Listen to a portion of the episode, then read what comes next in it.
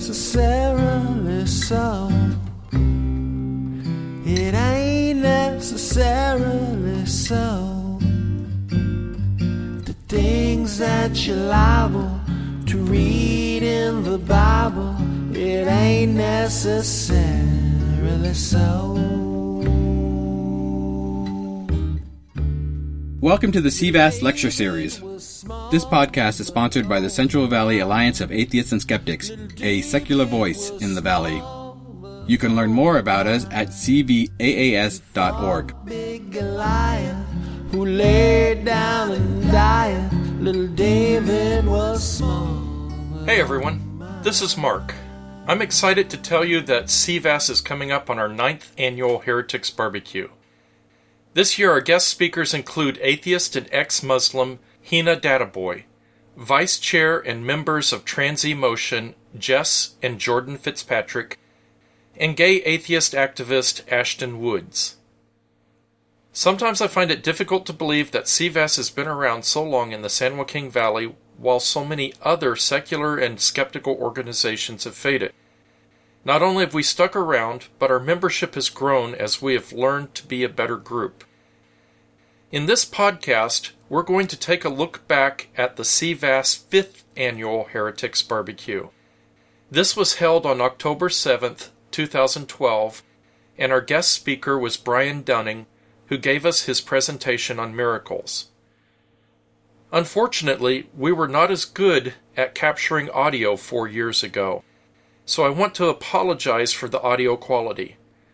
Our equipment captured too much ambient noise, and it took a lot of effort to remove the worst of it. Also, the equipment had a hiccup and missed the beginning of Brian's talk. So I'll need to get you up to speed on the first five minutes that we didn't capture. Brian's talk was about five different miraculous things. These things included the incorruptible monk, a monk who died in 1927 and whose body has never degraded. The Angels of Mons, a group of angels who are said to have protected the British Army from the Germans in the Battle of Mons during World War I. The Miracle of Calanda, a farmer's amputated leg is miraculously restored. John Frum and the Cargo Cult of Vanuatu, the mythology and religion of cargo cults. And finally, the Virgin of Guadalupe, the miraculous appearance of the Virgin Mary before Juan Diego.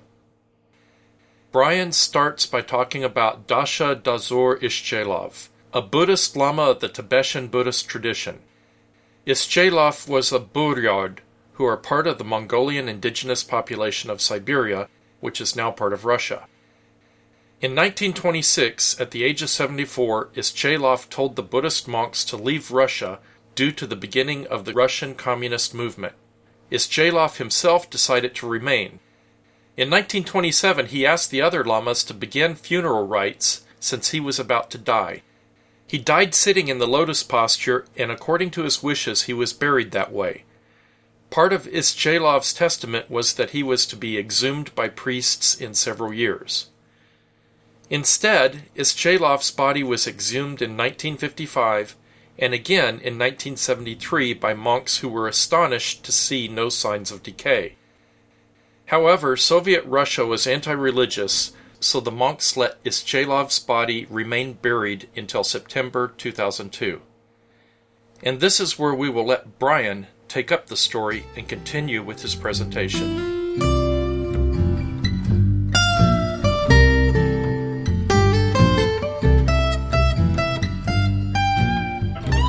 Made of nicely tanned leather, but you can see his facial features. Um, his hands are in very nice condition. It actually is quite impressive. And he died in 1927. So he's been there for nearly a century. For some reason, his body did not decompose, and they consider that to be uh, a miracle because supposedly he predicted that his body would not decompose after his death. So they say, here's what they actually say about him. They say he appears to have the condition of someone who died 36 hours ago. That's an exaggeration. He does look really good, but he doesn't look 36 hours fresh. They say he's got without any signs of decay, with whole muscles and inner tissue, soft joints, and skin. As far as the soft joints and skin goes, that's something we have to take on faith because uh, they, they don't let you uh, actually actually touch him. Although they do bring him outside quite frequently, but you're not allowed to touch him. And um, some time ago, uh, people were taking samples to try and test. There's no surviving samples of that that anyone knows about, and they've put a stop to it, so we can't verify much about that. The devout believe that he is actually still alive, which is why he's in such a great condition, but that he's in a trance like meditative state, some sort of a Buddhist trance. And he's recognized as one of the official sacred objects of Buddhist Russia. Before I researched this, I didn't even know that there was a Buddhist Russia or that there were a lot of Buddhist Mongol temples. Now, he did leave instructions that he be exhumed, and this is largely where the story comes from that he predicted that he was going to be incorrupt. After he died in 1927, his body was checked secretly in 1955. Now, secretly, because of course this was the Soviet Union at the time, and they had all sorts of religious restrictions, and uh, they weren't they weren't so much into the uh, religious miracles. But in 1973, the religious restrictions uh, were lifted, and to the point that in 2002, it was actually legal that he could be finally exhumed. And they actually finally exhumed him and took him out and, and had him on display ever since 2002. So what's interesting is to find out who this guy actually was and why his body actually is incorrupt. This is 1927. It's not like there was any embalming processes being used um, on him anyway.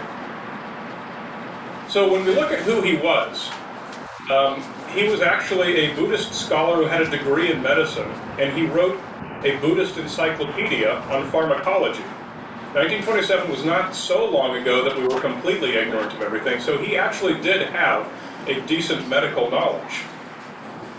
And as a Buddhist scholar, he would have been familiar with all sorts of Buddhist practices. And there's one that's quite interesting. It's called Soku Shinbutsu. Soku Shinbutsu is a Japanese Buddhist practice with which Khambo Lama Itigilov would have been familiar. It's the process of self mummification, mummifying yourself before you die. It was actually successfully accomplished by about 20 Japanese Buddhist monks. So it sounds like a lot of fun to go through. Here's what you do it's a 3,000 day process, that's over eight years. For the first thousand days, this is while you're still alive, you eat a subsistence diet of nuts and seeds. And that's it for three years, for a thousand days. Basically, the idea behind that is to get rid of all of your body fat, which probably works quite well. Um, if you're thinking about a diet, check it out. For the second thousand days, again while you're still alive, you eat only bark, roots, and you drink a particular kind of tea. You don't ever get poison oak? You know what the oil is called in poison oak? Urushi. Yes. There's a tree in Japan that's basically the same thing called the urushi tree. They drink a special tea made out of urushi. Um, it's, it's called the, the toxico, toxicodendron. This tea, the bark and the roots, dehydrates, and they believe that it makes your body um, resistant to parasites and so forth.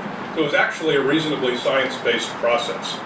At the end of these 2,000 days, you are going to be pretty darn dehydrated and skinny. If you know much about decomposition, that's a great way to get started if you want your body to not decompose. So the third set of 1,000 days is where it gets most interesting. The monk would then seal himself up inside a stone tomb. It only has one little hole in it, and through that hole he would ring a bell that's on the end of a little stick. And one day when the bell doesn't ring, the other monks come and they seal up that little hole.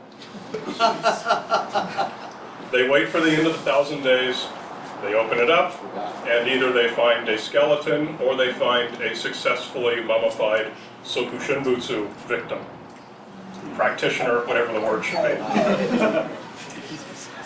now, Khambo Lama Itigilov left instructions that his body be preserved in salt. So again, he knew what he was talking about. There's no records that survive of what he may have eaten or done with himself during his last thousand days, two thousand days, what have you. But he would have been familiar with the practice of Soku Shinbutsu. So we think that it's safe to assume that he probably did this. He probably did this deliberately. Certainly he did request that his body be preserved in salt. and that's a great way to dehydrate and preserve meat. So, as a medical um, medical expert of the day, a, a follower of Soku Shinbutsu, uh, we find that it's probably not a miraculous explanation for his body to be incorrupt. Um, learning why and how it happens, uh, actually, the whole thing of Soku Shinbutsu was fascinating. I'd never heard of it before. And uh, to me, that's a much more satisfying explanation. So that's the first one. Now we're going to move on to the second one. Has anyone heard of the Angel of Mons? World War I, a miraculous angel appeared in the sky and led the British troops to victory over Germany and helped them fight. Does that sound familiar? Uh, Mary Norton, who is the author of Bedknobs and Broomsticks, acknowledged that she was inspired by this story for that scene in Bedknobs and Broomsticks where the, uh, uh, the what is it, the, the, the, the armor comes to life, yeah, and it chases the German soldiers away off of the island. And also, uh, J.R.R. Tolkien in Lord of the Rings, he acknowledged that he was inspired by the Angel of Mons story for the part where the uh, the ghost army sweeps through the White City and chases away all of the little monster goblin characters.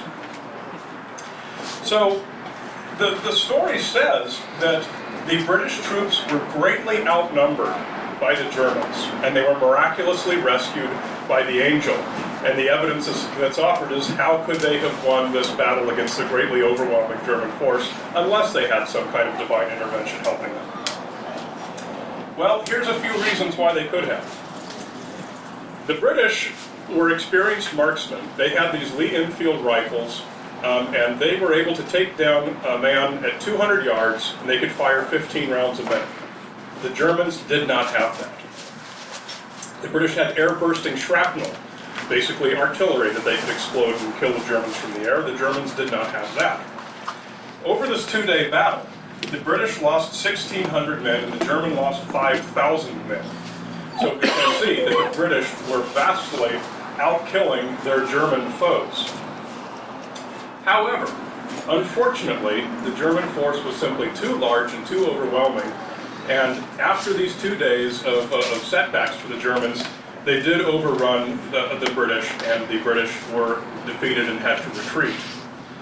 So, what history tells us is not that there was a miraculous deliverance of the British force by the Germans, because the British lost. Um, how can you say you were rescued by an angel when you lost the battle? So, where did the story come from? Because the story certainly was not an account of what happened during the battle, it's a story that appeared. Fascinating the way this story came about. World War I was largely about propaganda, as is many wars. Uh, propaganda, both sides are always trying to get the public enraged about the enemy. And one thing that the London Evening News did in order to get the British pumped up against the Germans was to um, commission a story by a popular horror author named Arthur. Might be Mackin? Macon? Does anyone know him? Dang. Some guy knew him at one of my talks once and, and corrected my pronunciation, and I cannot remember which way he corrected it. It's either Mackin or Macon. He wrote a story which was totally fiction, fictional and was presented as fiction. The Bowmen was the title of the story. And in the story, medieval longbowmen from the Battle of Agincourt, which had taken place 500 years before, appeared. And these archers, these heavenly angelic archers appeared, and they slew the German force and allowed the British to advance. Totally fictitious. However, it was picked up by all these other newspapers as if it was a real account of what had actually happened. And suddenly we started having soldiers, quote unquote, coming forward as having been there and witnessed this. Uh, all, of, all of which stories were, were uh, easily discredited by later researchers who checked out their stories, who these guys were, they, where they actually were at the time. Um, but nevertheless, we had this, um, this case where a fictional story was just being believed, totally accidentally. I think of it as uh, just like the War of the Worlds, the famous radio broadcast that was not intended to actually fool people, but it did. Arthur Machen got up on his ear and was going everywhere saying, This is a fictional story, I made it up, nobody listened to it. One particular gentleman took advantage of this fact. Brigadier General John Charteris was the chief of British Army intelligence at the time. His job was basically propaganda. Some of the other things that he, uh, stories that he spread Uh, one was that the Germans were rendering British corpses into axle grease in a special cadaver factory and just making stuff up like this. And he actually wrote a fake letter to his wife that he allowed to be leaked out. And the reason we know it's a fake letter is because it doesn't appear in the archives of the real letters that he actually wrote his wife. He wrote his wife a fake letter that was allowed to be leaked to the enemy intelligence, where he described this story of the Battle of Mons, the Angel of Mons, and actually got Germans to believe that this was an actual event. Uh, this was this was a deliberate act of propaganda. When I was researching this episode that I did on this, I had um, a number of German friends go through all the German new, uh, newspaper archives that they could and try and find the German reports of this, but we weren't able to find any. I'm still hoping to, uh, but haven't yet. There's a great parallel that I like to draw between what they were doing here and another famous disinformation propaganda campaign. Um, what, what are eating carrots good for? What part of your body? Eyes. Eyes, your eyesight. During the Battle of Britain, these British night fighter pilots were having outrageously good success against the German bombers. Why? Well, the British let it leak that they were giving them carrots, and it was great for their night vision. There's no truth to that at all. It's, it's become an urban legend that everyone now believes. This is where it came from. Of course, what was the real reason that the British pilots were having such great success at that? Anyone know? Radar. Radar. It was a bullshit story made up to cover radar. So very similar to what John Charteris was doing by promoting this story of the Angel of Mons. It was propaganda, just trying to get, uh, trying to frighten the Germans and get the British people pumped up that God was on their side. So story number three. This is called the miracle of Calanda. You ever heard it say that why doesn't God heal amputees? Well, one time he did. In Spain in 1640, there was a one-legged young man named Miguel Juan Pellicer. He was sleeping on the floor of his parents' home in a town called Calanda. And he woke up the next morning, he miraculously had two legs. And this has been, um, is it canonized? So what happened with this guy is that three years before, he was working on his uncle's farm. And through a genuine accident, uh, he fell down and a mule cart ran over his leg and severely injured his lower leg, uh, just below the knee. Uh, it broke the skin, broke his leg, and it was pretty grim and probably needed to be amputated. Uncle drove him to the hospital in Valencia. Uh, Valencia, remember that, the hospital in Valencia.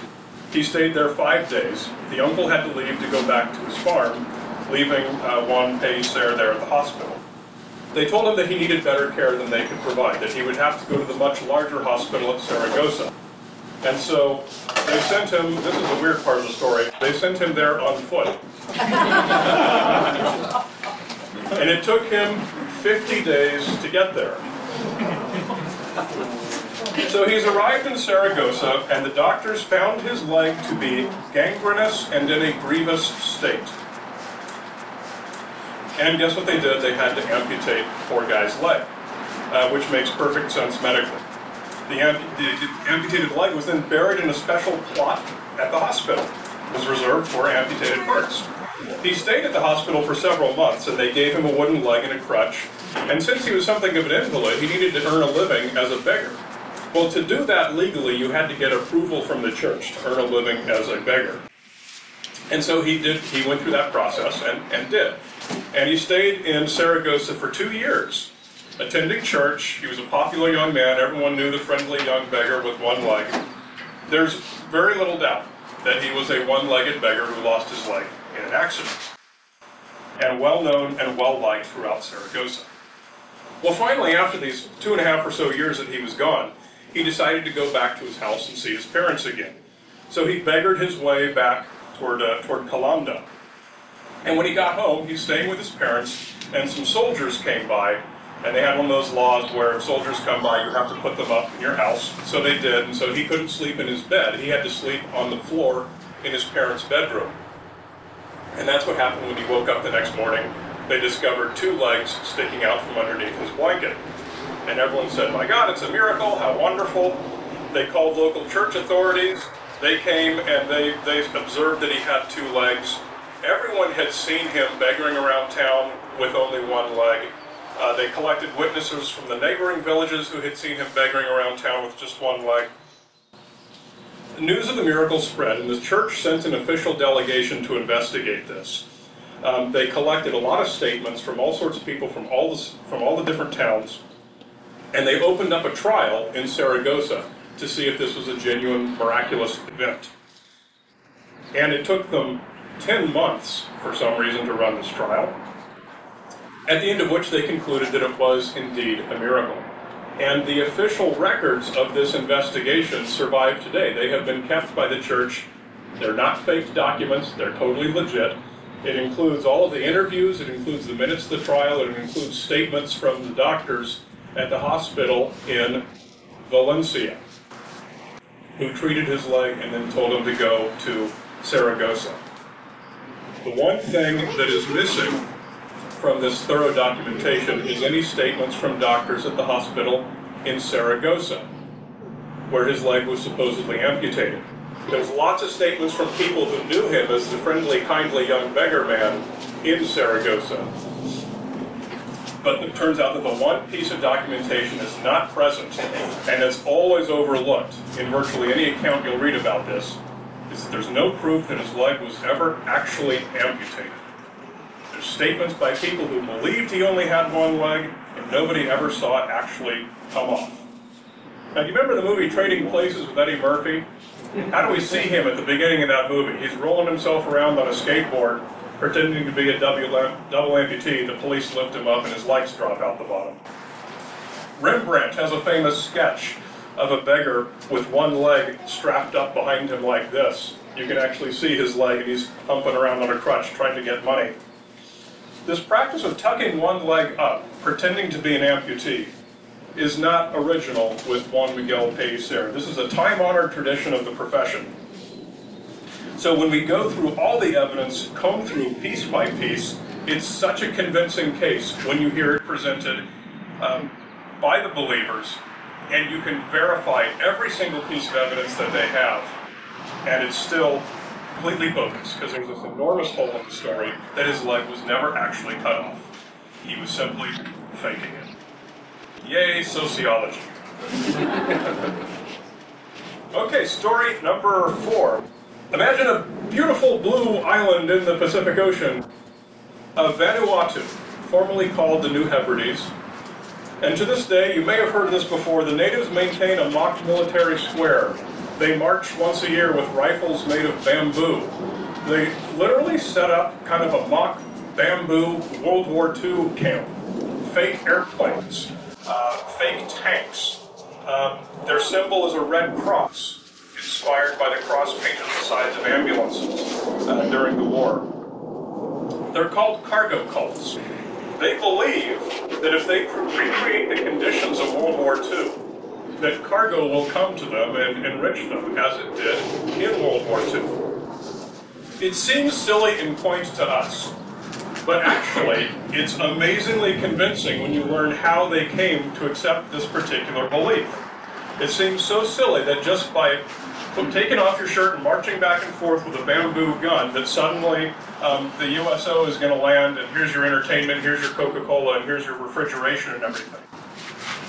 But let's look at the history of what these people went through before World War II. The first Westerners to come to the New Hebrides were missionaries, the Scottish Presbyterian missionaries.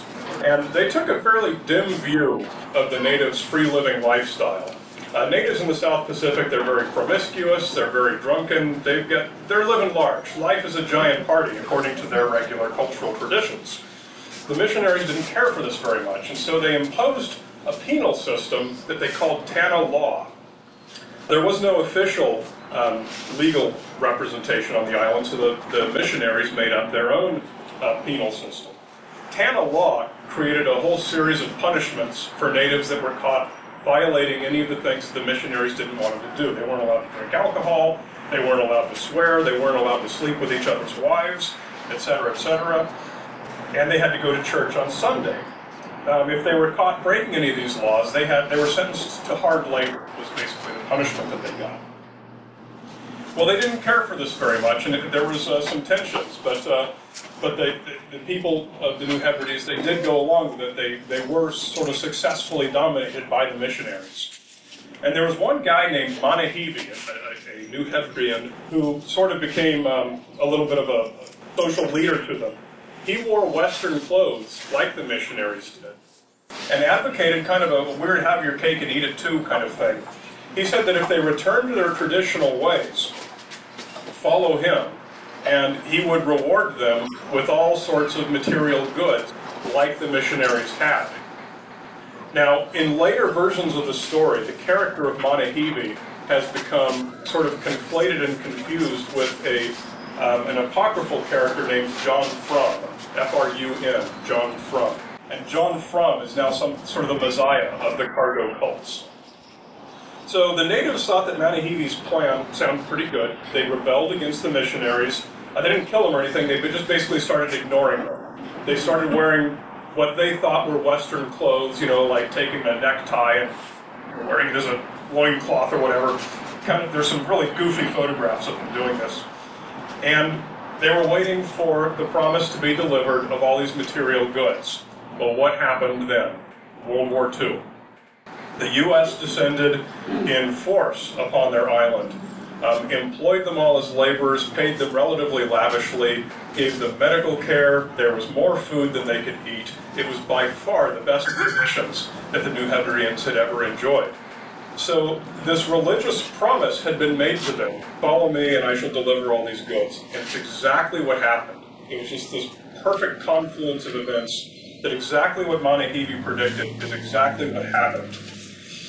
They had food, medicine, Coca Cola, uh, they, they were just loving life. So the cargo cult beliefs had been validated uh, basically unquestionably as truth. You can't argue with this. During this period, um, Australian missionaries um, hired a, an educated guy from New Guinea named Yali. He was kind of a tribal leader and a smart guy. And the Australian missionaries hired Yali to go around to all the islands during the war and sort of try and play down this cargo cult thing. Get people to follow Jesus and forget about this cargo cult nonsense. Which Yali did to the best of his ability. They were very pleased with his service. And when the war ended, uh, they sort of rewarded Yali by bringing him to Australia and touring him around as something of a little minor celebrity. But that backfired.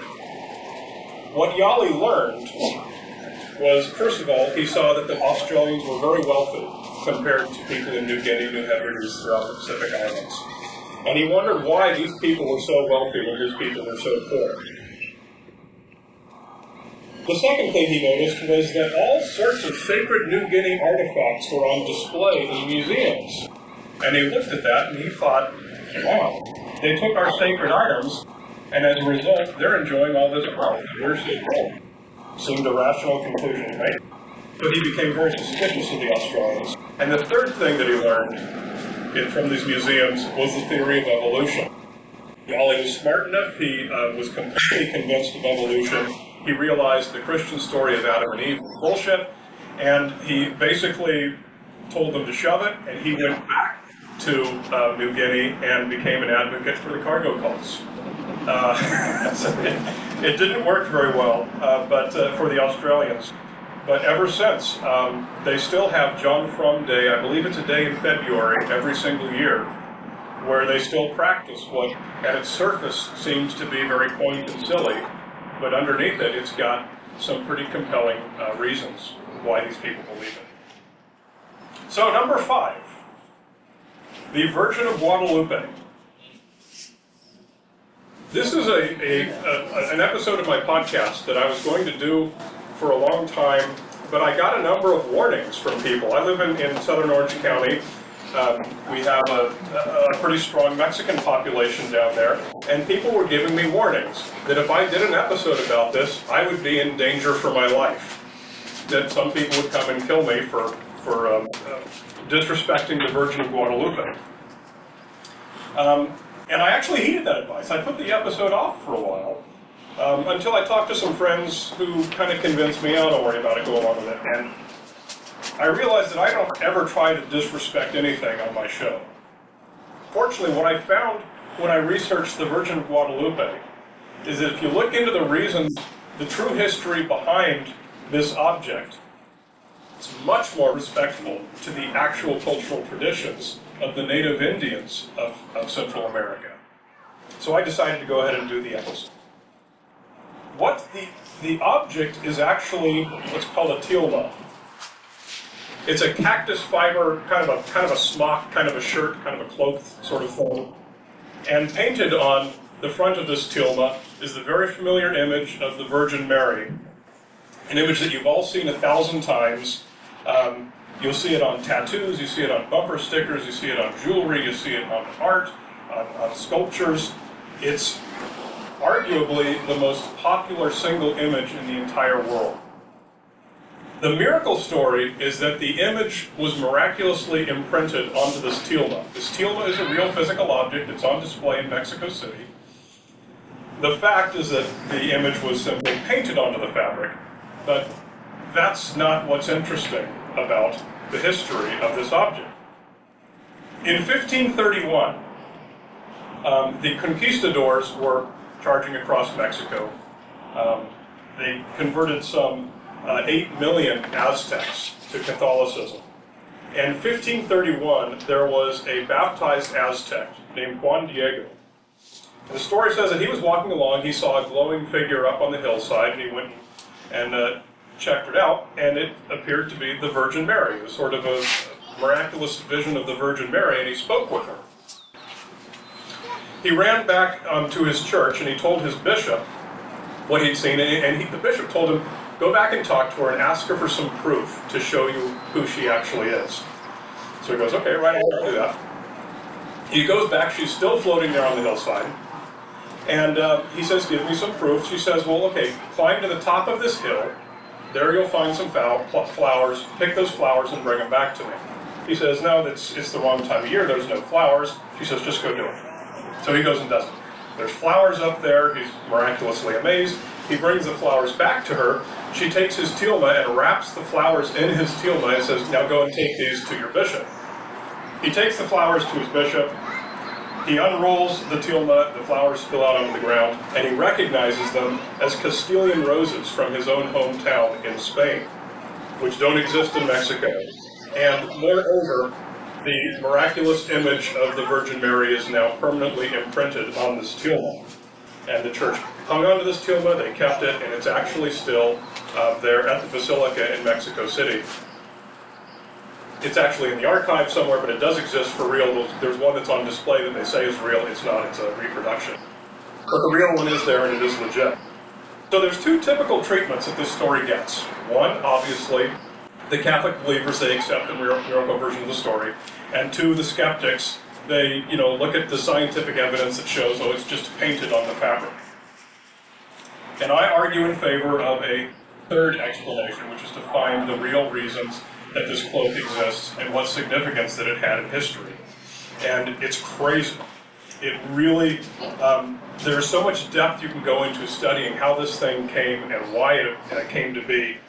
I'm just going to give you just the shortest overlook here, but it's it's really something else. It's something that I highly recommend um, anyone uh, research uh, further on your own. So in 1555, this is a few years after the 1531 story with Juan Diego. 1555, the Dominicans were going around with this tilma, and they were using it sort of as a recruiting tool. They were showing the, the Aztecs this image of the Virgin Mary printed on the tilma, and it was very successful. Um, they rallied around it everywhere they went. Uh, like I said, it helped them baptize 8 million Aztecs.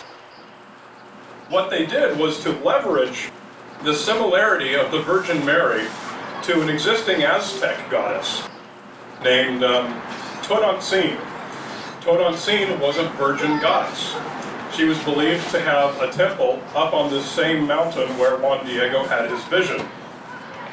So the Dominicans were in favor of this. They said, hey, this is great. Let's kind of ride the wave of this belief in Tonantzin. Basically, we're just putting a name and a face on this existing legend that everyone already believes. It's going to be much easier for them. Now, the Franciscans got word of this. And the Franciscans were um, a little bit more scrupulous than the Dominicans, and they said that's that's not right. We shouldn't be. Number one, the Tonantzin story is pagan, and number two, it's it's it's dishonest for us to try and convince them that they're the same God. So, as the Catholic Church likes to do, they got together and held a debate to basically vote on what's the true doctrine and what they should actually do.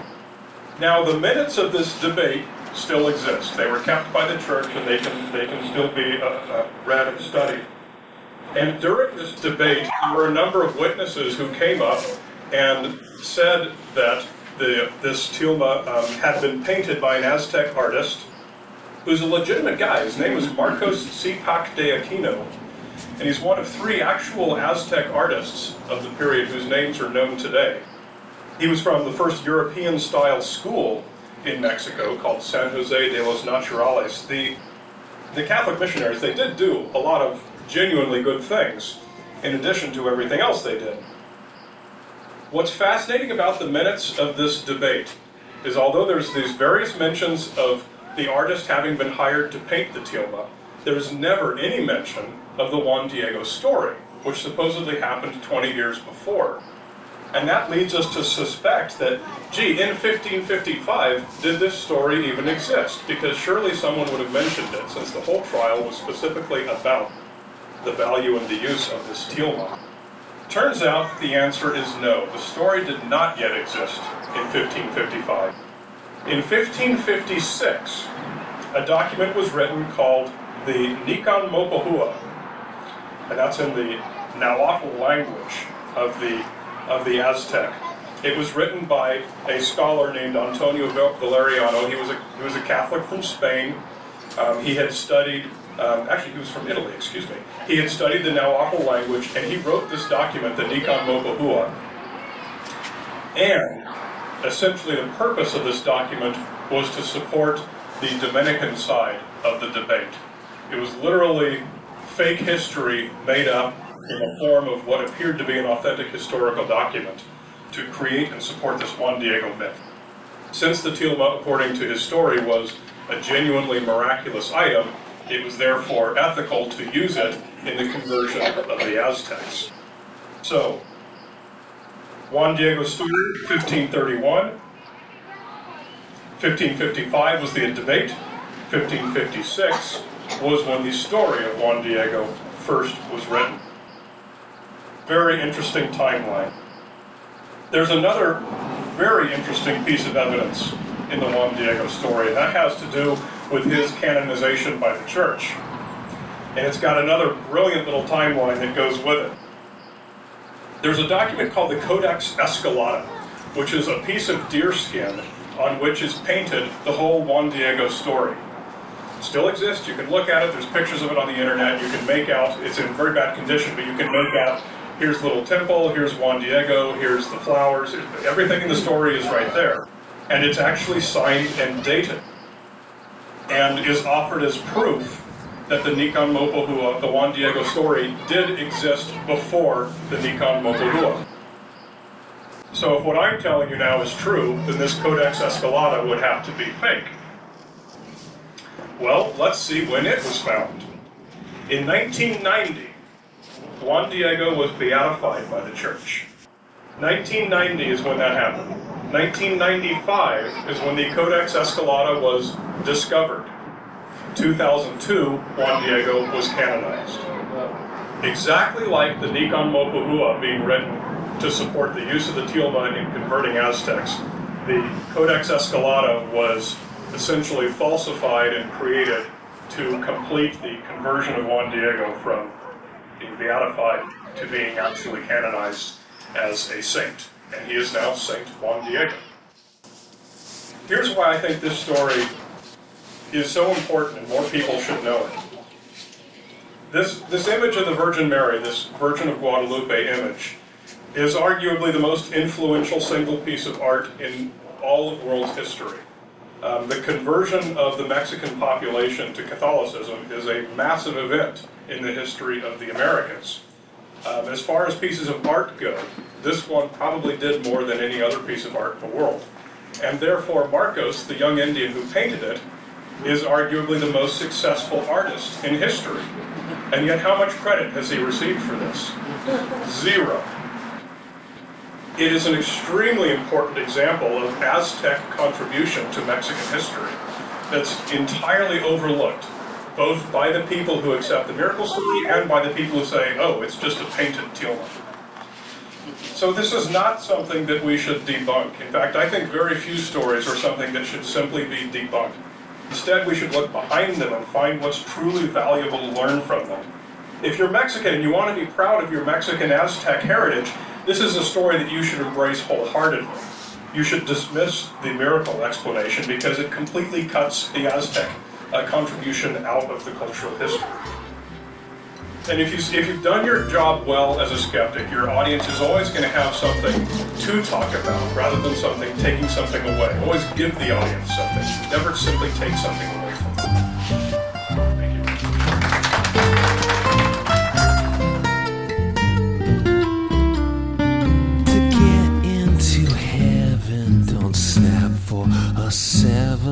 Live clean, don't have no faults. Now I takes the gospels whenever it's possible, but always with a grain of salt. Music provided by Joey Fabian. You can find more of his music by looking for Joey Fabian on iTunes. Hey, this is Jonathan Coulton, and you're listening to a podcast released under a Creative Commons license. CC, baby. Check it out. No man was 900 years. I'm preaching the sermon to show it ain't as ain't as ain't as ain't as ain't really so.